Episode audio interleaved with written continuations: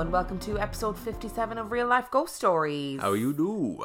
To start off this week, we need to thank our Patreon subscribers. We would like to thank Ginger Snaps, Laura Curtis. Mars Pendragon, Pendragon, Pendragon, Pen Pen Pen Pendragon. uh, the wonderful Tim Cloak at Dry Wipe History. So Tim does this amazing Instagram page that is at Dry Wipe History. He is a teacher and he does on this day in history on his whiteboard and the art on his whiteboard is out of this world. I don't know I still don't know how he does it. It's Some like say it's better than what's up in the Tate Modern. it's be fair. like witchcraft. It's incredible. So he creates this art on his whiteboard, obviously using whiteboard pens. Please go give him a follow. He is a gorgeous human being and we love him. We'd like to thank Ray, uh, Rebecca Hetherington, Ruby James, Lucy Cooper, Julia Lynch, Julia Bivens, Taryn Default, Ella Levi, Ali Rogan, Jenny Kennedy, Talia Birch, Ashley Davidson, Elaine Harold, Shanice Martin, Paula Jackson. and Rebecca Walsh. Thank you so much for being our gorgeous Patreon we do pledgers. really appreciate it. Thank you so much. So we have some new merch, which is very exciting. If you look at the thumbnail of this week's episode, the image was created by Abby's art gallery on Instagram. She messaged me and she was like, "Hey, I did some fan art for your podcast," which fucking blows my mind. Like, so cool. it's so cool, but also really weird. Like, not not that she's weird, but it feels weird that people are wasting their time on our little podcast people loads of people messaged me after I posted it everywhere saying, "Oh, I definitely buy merch with this on it. Can you do a merch line?" And I thought about it, and actually, the profit margins on Redbubble are so teeny tiny that I actually felt like it would be cruel to for us to put it up as our merch line and take that money from a genuine artist. yeah, absolutely. So Abby has put that merch line up on her own Redbubble page. She very kindly offered us money and everything and like half the profits and I was like, No, it's no, okay. girl, you're the artist here. So please, if you want to support an artist, if you want to get somebody a real life ghost stories Christmas present, if you want to get some new merch, whatever it is, big or small, it doesn't matter. Please go on to Abby's Redbubble page. I've put the link in the description, and she's also done a special Christmas line of merch as well. So I've put the link to that in the, in the description of this episode too. So please, please, please go and support her if you want to buy some new merch. I'm dreaming of a ghostly Christmas. Oh, I Does never that heard that song before. Oh, really? Yeah, it's an interesting song. Okay. Our film review this week is The Descent 2. The Descent 2 was released in 2009. It has 5 out of 10 on IMDb and 57% on Rotten Tomatoes. Would you like a synopsis? Why not? Sarah Carter, the only survivor of a horrific spelunking trip, is forced to return to the caves after the authorities refuse to believe her stories about her encounter with cave dwelling monsters. Probably should need to talk about The Descent 1. Yeah. Before can we do this. Before we do that, can we speak about how good a word spelunking is? I was literally just thinking about how So funny good. that word Spelunk. is. Spelunking is such a weird word. Like It's who a really good computer game as well called the Spelunker. who came up with that word? Um, I, we're going to have to look up the etymology of that word afterwards. So the in the descent, this group of girls go down into a cave system, and they go into uncharted territory, and they come face to face with all these cave dwelling monsters. You kind of get the assumption that they like once were human and they evolved to live in the caves, so they can't see anything. They hunt by sound, kind of like bats and they live in the darkness and they're pretty gross and gruesome. I really liked the Descent one. I thought it was a great film. I agree with you, and I went to see this in the cinema, and I think I was too young to see it. What the Descent one? Yeah, it was my friend's mum took us, and I don't think she enjoyed it. Did she know what it was? I don't think she did. Yeah. Um, but it was good. I I really enjoyed the first one. I thought it was clever. I like it. I'm not a massive. I'm not as massive a fan of creature features as you are, but I thought it was really good. The first one. But we're not talking about the first one, are we? no, we're not talking about the first one. We're talking about the second one. What were your thoughts on the second one? I didn't really like the second one actually. Me neither. I so I kind of came around to it by the end, to as far as I wanted to see what happened. Whereas if you'd asked me about 30 minutes in, I would have been like, I don't really care. I hope they all die. When I put this up on Instagram, loads of people commented about how much they loved this film. Oh, really? I feel really bad about saying that I didn't like it. Right, I'm gonna I'm gonna tell you what I don't need in my life. Okay. I don't need to see Monster a monster taking a shit, which you are shown in graphic detail in this film. I do not need to see a cave dwelling blind monster pooing off the side of a cliff into a hole. I'm sorry. I don't need the visual of the actual shit falling from its bum hole into this hole. I really, really don't. So that was that that that drew a, I drew a line there. I think the thing was, uh, they put it in there for a shock factor because it was very obvious that it was a cesspit from the colour of the water and the brown floating stuff on the top of it. Like I knew what they'd fallen into. It was obvious. I didn't need to see someone taking a dump, like you said. However, the biggest problem for me with this film was that I'd seen the first one.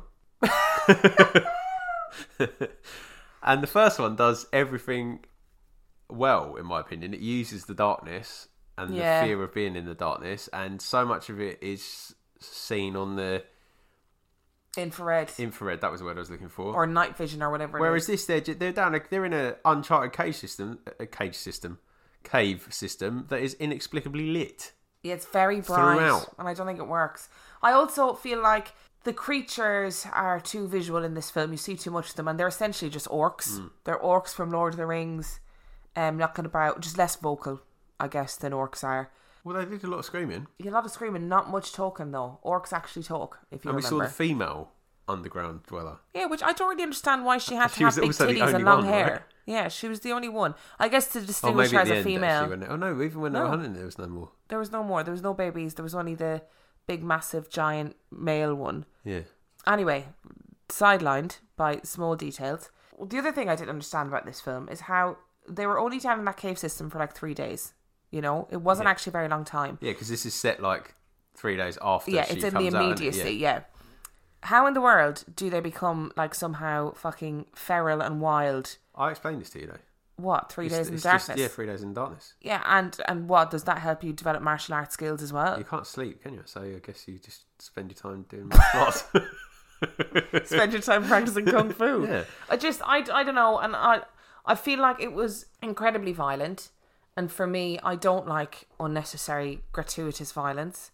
I don't need to see somebody getting their Adam's apple bitten out. I'm o- I'm okay without that in my life.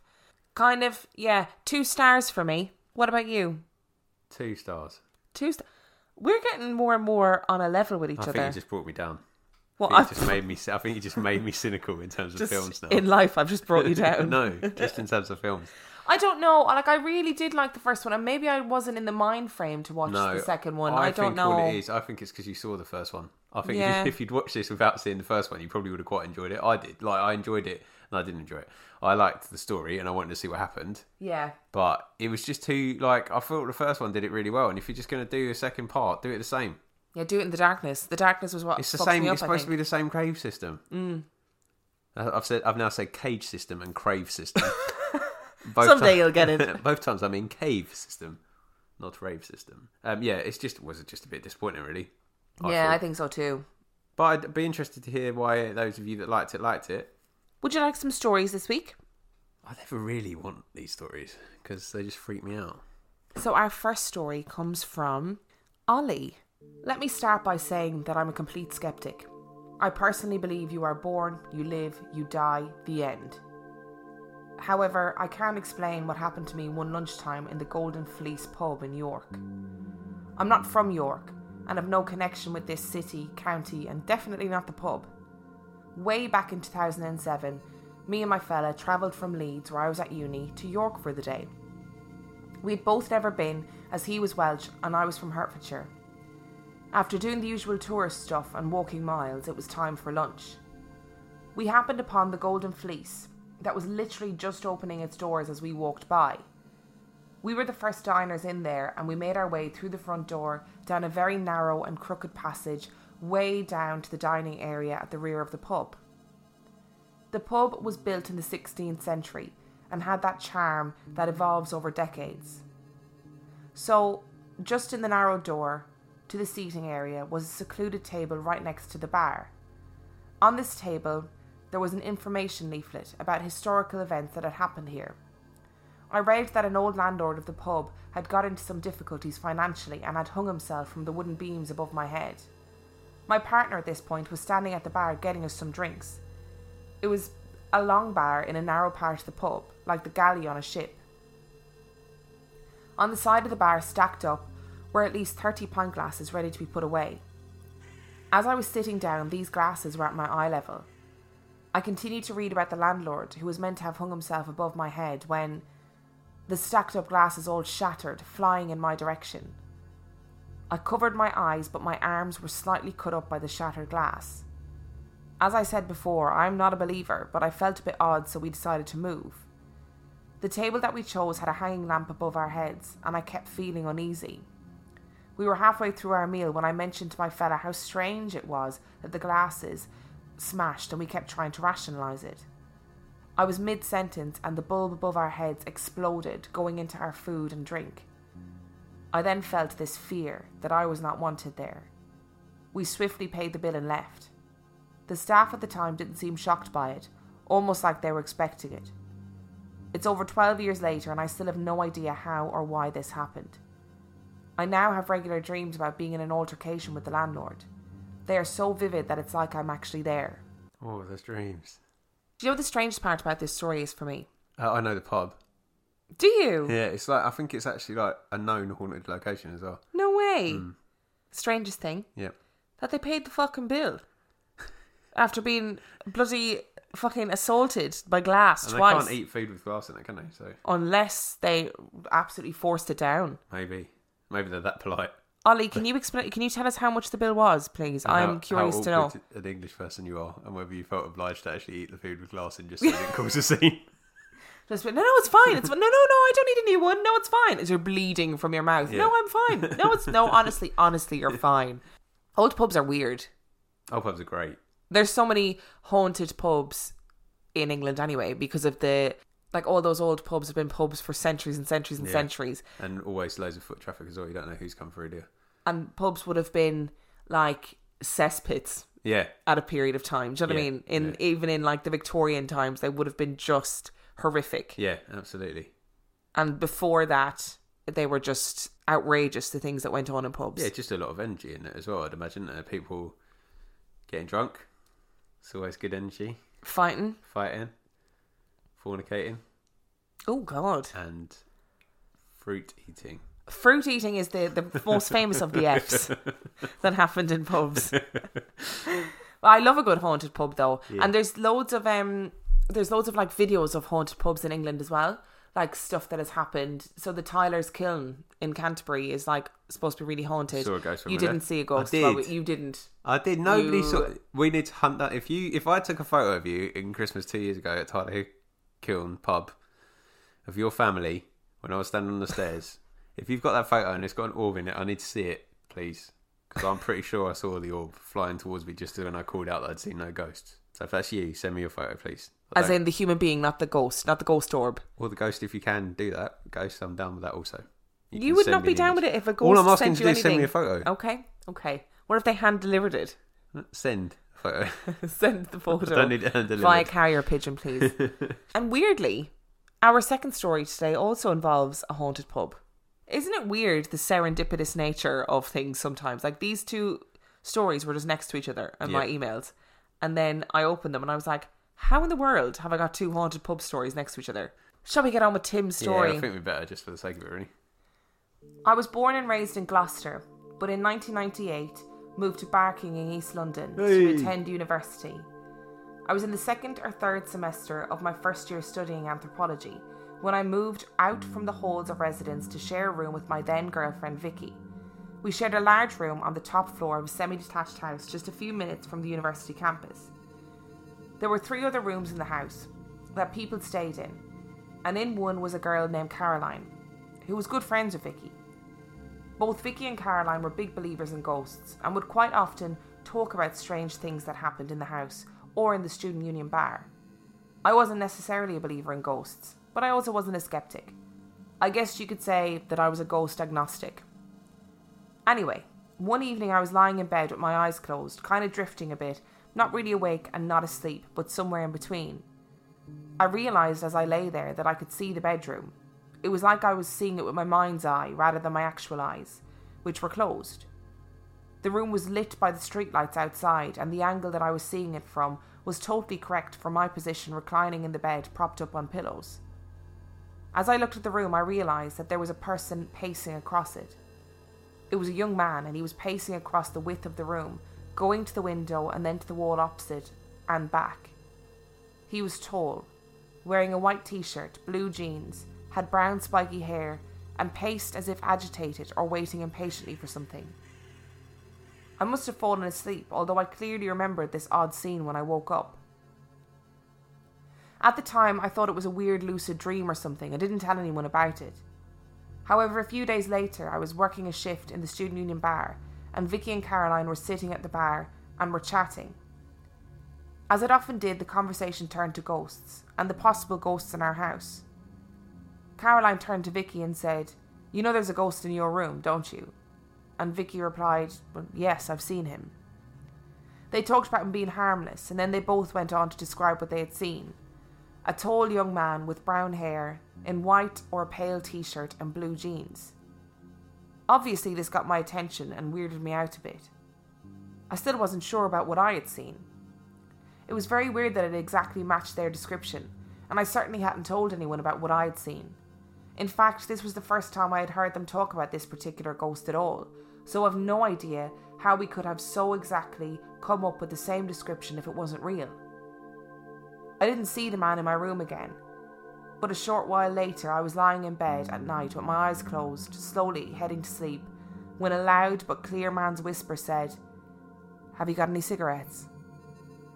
I replied out loud, What was that you said? Talking to Vicky, who was next to me, thinking she had said something. As it turned out, she was asleep, woke up when I spoke to groggily tell me she hadn't say anything. The strange thing about this was that if this was a dream or an imagining, I actually did smoke, but I didn't use the phrase cigs, and no one I knew did. It seemed unusual for my imagination to come up with a phrase I never used or didn't hear in common use around me. Fast forward a year or maybe a bit more, and I had the opportunity to move into another shared house, this time in Ilford. Vicky and I had gone our separate ways, so I was moving in by myself. The room I took over was on the ground floor of a big detached house. It probably used to be a living room. It was a large square room at the front with a bay window recessed from floor to ceiling. The previous occupant of this room, a girl named Debbie, had moved upstairs in the same house when that room was vacated. As I usually did when taking over a room in a shared house, I decided to move the furniture around to make my mark on the place. Originally, the bed had been in the corner behind the door, the furthest it could be from the corner near the bay window. I didn't like this, so I moved to the bay window with the head of the bed at the window and the foot of the bed facing into the room. Now, I don't remember how soon it started after moving in, but at night, as I lay down to try and sleep, I began to have an increasingly strong feeling of anxiety. That's the only way I could describe it. But it was very acute and made going to sleep really, really difficult. At first, I thought it was just a byproduct of the usual stresses of studying exams and never having any money. But as it continued night after night, I began to get the sense that something else was going on. When I look back on it now, it seems like if it wasn't every single night I had this feeling, then it was nearly every night. As it continued to happen, I started to lie night after night trying to figure out what was bothering me so much. I figured if I could get to the root of the anxiety, I might be able to put myself at ease and sleep. Instead, I became aware that this was not a general anxiety but a very focused fear. My heart would beat faster and the adrenaline would flood my body. It was like a fight or flight reaction. I don't know if you've ever had somebody really aggressively in your face, shouting or screaming, or if you've seen it happen to someone else in close proximity to you. What I was feeling was like the reaction you would have in that situation, as in very focused on the person shouting and with the fear and adrenaline kicking in. After understanding this, I began to get the feeling that I wasn't alone in the room, and that in fact my reaction was to someone or something. As the nights went by, I began to feel that there was a presence in the room, specifically to the right of my bed, on the side opposite from the door. This presence seemed to me to be male and was very, very angry. In fact, I began to feel that this angry man was right beside my bed night after night, leaning over me and venting his anger. This wasn't sleep paralysis or anything like that because I could move freely. I don't know how I knew that it was a male and angry. I guess it was intuitive rather than scientific. But once that thought was in my mind, it made sense. While this was going on, and I was starting to believe there was a presence in the room, in part of my mind I was also thinking that it must be my overactive imagination, and that there must be a psychological reason for the way I was feeling. The doubt went on until one day I was having breakfast with Debbie, and she commented that she was surprised that I had moved the bed to the window. I must have looked surprised because she went on to say that the bed had been there when she moved in, but she couldn't sleep there, and hated the feeling in that corner of the room furthest away from the door. That was why she had moved the bed to the far corner behind the door. I asked her what she meant, and she explained that there was a really bad feeling in that corner. This at least put my mind to rest that I wasn't going crazy. Anyway, I never did move my bed, and kept it in the same place until I moved out some time later. I decided that if the spirit was real, I wasn't going to let it push me around and win by forcing me to move my bed away, although I never did get a proper night's sleep in all that time. I think it's fair to say that with both of these experiences, I would have written them off as imagination or some kind of dream if it wasn't for the fact that in both situations, another person began a conversation with me that showed that I wasn't the only one who had seen or felt the same thing. After I moved to London for university, I stayed there, did not go back to live in Gloucester after my graduation. I would occasionally go back to meet up with family, and we would all go and watch Gloucester play rugby at the King's Kingsholm Stadium. All of my family had moved out of Gloucester as well, so it was a bit of a catch up or a party when we did meet to see a match. Anyway, about five or six years back, I was in Gloucester with my mum and my older brother to see a game, and I can't remember if it was before a later match or after an early one, but we'd gone to the New Inn where my mum was staying for a drink. It was the afternoon at least.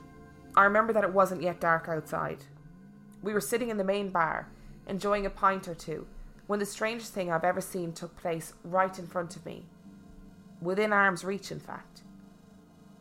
My mum and my brother were talking about something or other, and I was looking at the table, not having much to add to their conversation, when my nearly full pint of beer tipped over on its side. There was no one near enough to touch it, and the table was not jogged or knocked in any way. In fact, there were other glasses on the table, and none of them so much as clinked together or even wobbled. The glass wasn't pushed along the table as if by a sweeping arm, but just very deliberately tipped over where it stood. Obviously, the first thing I did was get a refill at the bar, Good man. and then check to see if either my brother or mum had seen what happened. Sadly, they were looking the other way, and had missed the whole thing.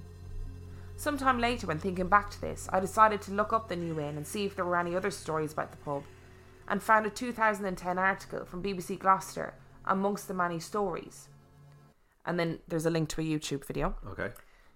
At 52 seconds, you would see a chap walk into the camera in a black jacket and trousers. He would put a drink down on the far table at the top of the screen and take the empty away. Watch the glass he put down very closely, especially at the 135 mark. I'll link the video in the description. But basically, it's the same thing happens to this guy. The, Weird. the glass just like, and it's on CCTV. Yeah. And his reaction is like, his hands are nowhere near it. It just tips over and falls, like for no for no reason. And everyone, other people see it, and they're like, "What the?" F-? And you can see, obviously, with CCTV, there's no sound, but you can yeah. see them just being like, "What the fuck just happened?" That was really weird. Anyway, those are my stories. They happened, and I know not everyone will believe me, but they are true, and I thought you might enjoy hearing about them. I did enjoy hearing about them because they take place in Barking and Ilford, which are places that I know very well from my own ute. So that's cool. I am intrigued by the first ghost wearing his white t-shirt and his blue jeans and wanting cigarettes. That's um, I feel like that's exploding head syndrome, though. Dear. Yeah, Okay. I don't. I get the weirdest noises. Why would their girls have seen the same people? No, not the, not the, not seeing the man, right. hearing him saying, "Have you got any cigs?" Oh, okay. in his ear, rather than actually physically seeing him or even seeing him in his mind's eye. I don't know what that means, Okay. but I think hearing things is generally exploding head syndrome, which is a real thing. Look it up. But who is the man in blue jeans and a white t-shirt? I don't know. We're always complaining about And what? Yeah, wearing like Wearing old old-fashioned clothes, and this guy's knocking around in his um, jeans and t-shirt outfit from Greece. and spiky hair, Yeah. like Guy Fi Fieri. Do you know that guy Nope. with the frosted tips in his hair? Oh yeah, I do. yes, know you do. yeah. You know who I'm talking about. or one of the Backstreet Boys. Um, no, NSYNC, wasn't it, with the spiky tips? Yeah. That's irrelevant anyway. But yeah, uh, it's, it's interesting with all these stories got corroboration. Is it corroboration? That's why I like them. Yeah. Because it's somebody else. He's not gone and gone, oh my god, you won't believe what I saw last night. It's other people in conversation that he happens to be privy to that make him go, Yeah. oh hang on a wait. I've experienced that Yeah. too. Mm. Which is kind of freakier because it's not, he's not gone shouting from the rooftops, desperately trying to figure out what happened and oh, did I see that? He just accepted what he saw as like a lucid dream or Yeah. some sort of weird sleep thing or, you know, whatever, it's fine. And then actually, it isn't. No. Dun, dun, dun. Makes it, but makes it realer, doesn't it? If other people have seen it as well. And Yeah. you're not prompted, like you said, you're not prompted that conversation. It's a bit like, whew. Well, that's when that was my very first story. All those, literally last year, the first Yeah. episode of the podcast. That was the reaction. I was telling a guy, one of the nurses, that Yeah. story, and he rolled up his sleeve, and he was all his Yeah. hair was all standing on end because he had seen the same thing, but never told anybody. Oh, yeah. And he saw her regularly, like wasn't just I saw her once out of the corner of my eye. He saw her regularly, and he was so freaked out by me saying that, Yeah. like visibly freaked out. Yeah, that's. It's weird, isn't yeah, it? it's really weird. It makes it worse, I think. But the pint falling over is really frustrating. All that wasted beer. All that wasted beer. But also, it's like, like you said, the fact that none of the other glasses on the table moved. If it was a knocked, like if you knock a table, even if it's only one that falls over, the others will it move. move. Or, Yeah, but just to see that, just like boom. It's weird, isn't it? Yeah. Do you want one more story? Mm, yeah. Okay. You gotta hold on though, brace yourself. Oh, is it not good? Because Freddy's back. Oh no! Freddy's back! Guess who's back? If you're a new listener and you've started later on, you're gonna have no idea who Freddy is. Freddy is a regular. It's not the guy from Nightmare on Elm Street either. No, Freddy Krueger. but Freddy's a regular. Old Frederick. And story It's number. our only ghost listener that sends us stories. Yeah, he loves it, bless him. he's not a ghost though, he's some sort of big fucking demon creature He's not a demon creature. He's a misunderstood beast. Story number three is Susan's story. I do apologise, my last message had such a small, spindly tail. Was my intention with this email, I've tried focusing on all the moments I bumped into him. His first appearance was that fateful night in my dream when he crawled from the cliffs and faced me. And the other I had noted upon when I lived with my roommate a few years later and she spotted Frederick outside within the woods. There have been many smatterings of him in my dreams, but the few times he has actually appeared in the waking world are what I shall share.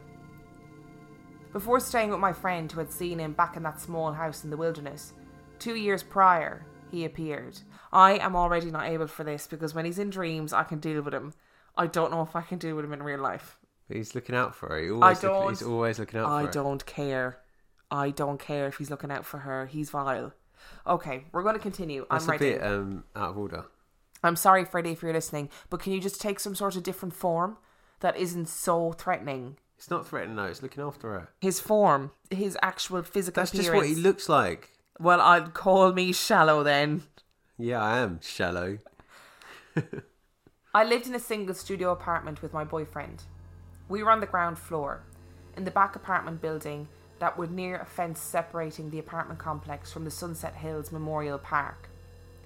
It was a newer complex and was filled with many families, a pleasant place to call home. At this point in my life, I had a license but no car, so every morning I had to walk to the bus stop to get to work. This was all fine and dandy until fall winter came and the days became shorter, thus darkness slid in all the faster. With the area in a sort of bowl landscape, fog was a constant in the wetter months, which was more of a nuisance than creepy when trying to keep an eye out for oncoming bodies or vehicles. One day in particular, I had an early shift and had to catch the bus in the dark morning hours. With it being so early, there was scant anyone around. The rare vehicle passed by, a couple of pedestrians quickly walking by, just wanting to get to their destinations. Being one of the quick walkers, I made a beeline for the shelter at the top, with my headphones in and head downcast to avoid anyone I passed. Upon tucking myself into the shelter, those half class metal structures that are to help protect against the elements, with those grated metal benches against its back, I felt fatigued and dull, a morning zombie, as it were, and not thinking of anything really except I wished to have some coffee and not be out here in the cold so bloody early in the morning. At first, I thought what I saw was a car approaching. It was off in the distance. It looked like two large yellow lights with smaller ones on top. Yet, as I watched, they never got any closer or really moved. As I watched the lights, I began to feel that itch on the back of my neck, that something was not right. When that thought crossed my mind, I paused my tunes and heard nothing. No sound of a motor, no wheels on the pavement, nothing. And still those lights remained. Upon removing my headphones, I heard a soft tick, tick, tick, like when you drum your nails on a flat, hard surface. Yet it was a single noise in the distance. Cautiously, I call out to the whatever it was a simple hello. As soon as I spoke, the ticking stopped and the lights faded away as suddenly, breaking through the fog, rolled up my bus with its motor rumbling loudly and brakes squealing. It scared the fucking shit out of me, for how it just appeared out of nowhere. I had not heard it approach at all. Although after that moment of silence, with the glowing lights and the ticking sounds, I wonder if it was him, yet could not discern really what or who it was. The multi eyes, though, made me consider tossing this tale in here. The other time Frederick had appeared, I'd lived within a two story house that was part of a neighbourhood that was built within five years before my moving in. Nothing weird was noted about the landscape other than it was a few blocks from one of the largest military graveyards known as the Tahoma National Cemetery, which is the United States National Cemetery in the city of Kent, Washington. For some reason, I always ended up living near a graveyard. Even now, as I type this in my current home, there is a graveyard not more than a mile and a half from here. The house I lived in, for all reasoning, was a vacant, no hauntings, no feel of anything there. Fair to say, I felt rather alone, even though I had my husband and a roommate. After growing up in a haunted house, you become used to that familiar busy feeling. So when you live in an empty house, it feels just like that vacant and lonely. We only lived in this house for about a year. It was a transition rental as we sought something a bit more permanent. The roommate we had was, to put it nicely, not a good fit.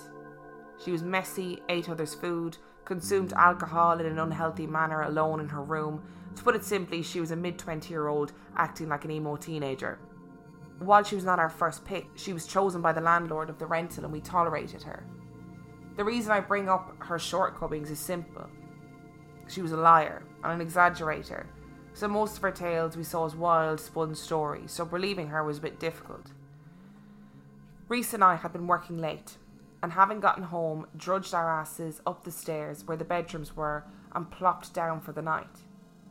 I think it was about an hour after we'd flopped onto the bed when our roommate pounded on our door. I dragged my ass off the bed, went over, and opened the door, seeing our roommate pale and wide eyed. Asking her what was wrong, she whispered someone was downstairs in the main living area. Oh. I, of course, was skeptical, yet grabbing my phone, ready to call the cops just in case. We go to the top step and look down in the darkness, the only light being the green digital clock on the stove. I could see nothing. Yet as she moved forward, stepping onto the first step, the wood creaked. Suddenly, multiple yellow eyes turned sharply in the darkness to the right and looked at us before they disappeared. And there was a scrambling noise like a large animal on a tile floor struggling to run before nothing. Just silence. Panicked and in fight or flight mode, I threw myself down the stairs, ready to fuck someone up. Yet, as I got down to the main floor and flicked the light on, there was nothing there. No sign of anything in the house. Both front and back door tightly locked. Needless to say, after we realised there was no one downstairs, and my registering what or who I've just seen, we flee back upstairs, leaving the lights on below and hide in our rooms. About four years ago, I was camping with my husband, my siblings, and a few friends in the raw woods. Unlike glamping, where you reserve a campsite and have toilets and showers for pampering, we pack up the car and head out into the mountains. Travelling down the many service roads until we find a clearing to park, hike in, and set up camp. If you ever go camping, the furthest from society, the better. On the second night at the site, we had a good fire roaring and we were working on toasting marshmallows and our livers as we hmm. shared general tales of life. It was late at night. I cannot recall exactly what time it was, but we were boisterous and drinking. There was suddenly a loud crash in the forest, like a tree coming down. This quickly silenced us, and we looked around, trying to figure out what we had just heard. It was then a weird, warbling tune sung out in the darkness. I cannot really explain this sound. It was like an owl screeching, yet a warble of a song over it, a mix of songbird and owl. It started in the direction of the crashing sound and began to circle our camp, always in the darkness and up high as if flying. One of the women lost her shit and flung herself into the nest of chairs, clattering loudly as she begins to flounder towards the cars. As soon as her scream and chairs thrashing happened, the warbling screech ceased as quickly as it had arisen. We all remained still, watching the darkness, as there was a single cry and heavy thump just beyond the tree line, as if something large fell to the ground. And then there was nothing. After silence fell for a little while, we readjusted the chairs around the fire and cautiously sat back around, saying very little. It was around this time the whisky was broken out, and our caution turned to weary chatter, and soon back to nervous laughter, and then returning to our normal din. Nothing else happened that night. Yet, in the morning, my brother, myself, and a couple of others went into the tree line where we had heard that heavy thing fall. All we saw was crushed vegetation, a few mangled feathers, and around the flattened plant life, foot long, two clawed prints in the soft soil, the tracks leading into the woods, with the ground dragged upon as if whatever had been flying around the camp last night was struck down and taken away. Was that one Freddy? Honestly, I'm not sure. I know that noise and whatever was flying around the air was not him. Before last year, I never registered those footprints other than that they were strange. Yet, having seen those prints again last year when I'd gone camping and saw the single print by my tent, I can only really think it was him. I would share one more seeing this this email is dragging on a bit now. About three years ago, a week before Thanksgiving, my stepdad passed away suddenly and unexpectedly. We were not ready for it at all and it hit us all very hard. The night of his death, I went for a drive just to drive and to try and let myself not dwell too much on what had happened. Having no destination in mind, I just roamed the countryside at a loss and hurting. I'd not realised I was starting to get tired, not registering the road, was going fuzzy, until long, sharp claws grabbed my shoulder and gave me a violent shake. Startled, I swerved the car along the desolate road and looked round panic stricken. My eyes caught the rearview mirror and saw the yellow eyes for nothing more than a second before I slammed on the brakes at a red light. Awake, alert, and heart racing, I no longer felt fatigued and quickly, making up my mind, headed home with no further incidents. Originally, I thought it must have been a dream. Yet along the shoulder, I felt the grab beneath my shirt, on my skin. There was a slight scrape from the contact. I really don't know what Freddy is. I had considered Nightcrawlers. I've thought the title of The Rake, even if proven to be a false tale. In truth, I've no idea, and I've pondered if he is some form of demon or spirit. Cryptids are animals whose existence is, uns- is unsubstantiated and do not go into dreams. That seems to be more a spirit thing. I would like an idea, but as far as I can consider, he isn't a threat and for some reason has taken to me. I have not seen or dreamed of him since last year, but it is frequent enough. Either way, these are the majority of the Freddy tales I have, and if, fuck it, when he comes back, I'll gladly share them. Till then, though, thank you for reading this lovely email, and may you dream of Frederick tonight. Good Jesus. He's a guardian angel. He's he definitely is some sort of guardian angel. He's he's, he's just always looking out for it, always. But why I want to he- know what that thing was flying around their camp that he got rid of. That's what I'm more concerned about. Oh shit! I didn't even think of that. Yeah. It's like he was protecting her again. Yeah, he's always protecting her. But why was he in the house in the middle of the night, Protecting from that loony housemate. fucking fanning around in the kitchen in the dark? All right, Freddie. from loony housemate. But what was loony housemate going to do? Nothing. No, but he made her leave. Made her scared, and she left. You don't know that that happened. Ask, I bet it did. Susan, can you fill us in on whether that housemate, your emo twenties. Sounds like me, by the way. Housemate, can you let us know if um she left after seeing Freddie? Bet she did. What if guardian angels aren't what we think they are? Yeah. What if they're little weird, misunderstood creatures like Freddie? yeah maybe they are. I still hate him. Why do you hate him? He's looking after her. I can't. The the vision of The only reason you should hate him is if you've got if you wish harm upon Susan, because then he will come. And no, I don't have any harm upon. Susan. I don't wish any There's harm upon Susan at all. He's a- In he- fact, he, sounds like a good lad to me. she's sending us some great stories. So by all means, Susan, keep it up. Freddie, you're doing a great job. Please don't come and see me in the middle of the night because I will die. I don't want to die yet, and I will actually keel over and die. It's just mad. It's like, why is he her guardian angel? Why is he so obsessed with her? Maybe she's like got the spirit of an ancient one or something. Maybe he's like assigned to her. Yeah. And actually, that is true. What in the world was flying around that campsite? That's what I'd be more worried about. I'm not worried about Freddie. Freddie don't scare me. I think I feel sorry for him. I think he's just misunderstood. You're painting him as this scary thing. He's not really scary. He's just looking out for Susan. That's it. I just can't. I can't. I know he's looking out for her, right? I know that. I know that he has never done anything vaguely threatening. All he's ever done is protect her.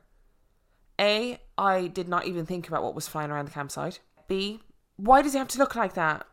That's but you're just. I know I'm being shallow, and horrible. I'm sorry, What Freddie, about if you're Hunchback of listening. Notre Dame? Oh, I need to take lessons, life lessons here. Yeah, Okay, I take it back. I'm, I'm no longer going to speak about Freddie in a derogatory manner. good. Okay, from now on, only positive, only positivity towards Freddie. Yes. Is that fair? Yeah. On that note, do you want some new reviews? Freddie says relax. That's good. That's good. Would you like some new reviews? yeah, go for it. We have a review from Jules Jackson too. Dan and Emma are my people. Love the banter and the stories so much, yes. We have a review from Crime Obsessed, which is entitled Favorite Paranormal Podcast. Let's hope they're just obsessed with crime as like an observer. True crime not thing, not a. Well, listen, we'll never know. this podcast generally makes me scared. A lot of other paranormal podcasts have too much banter, taking you out of the story. But this podcast has just the right amount of banter. Definitely worth a listen. And then our final one is entitled Love the Ghosties and it comes from Jazzy3. Love, love, love this podcast. My favourite episodes are the ones where ghosts and demons are just stalking or messing with regular people. I get the chills every time. Thank goodness Emma and Dan are there to lighten the mood. I listen to you guys when I'm grocery shopping, cooking, and cleaning. Just easy listening that makes the Monday much more thrilling. Keep up the good word and the good work and bring on more ghosties. Spread the good word. Thanks.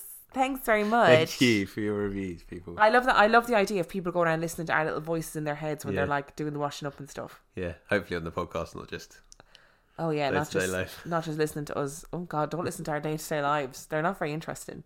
Are you feeling exhausted? This is your third episode to record today. I'm on fire. You are smashing it. Dan's recorded two episodes of 50p Movie Club today, and then I was like, come on, we need to record an episode of Real Life Ghost Stories. I always like recording the main one anyway. Like the 50 piece, my side girl. He's- Oh god, your side chick. Yeah. Dave Keane is your side chick. Yeah. Um, if you enjoyed this week's episode, I certainly did. I love it when Freddie makes an appearance, really, because I think it's it's just gold. And I also love haunted pubs.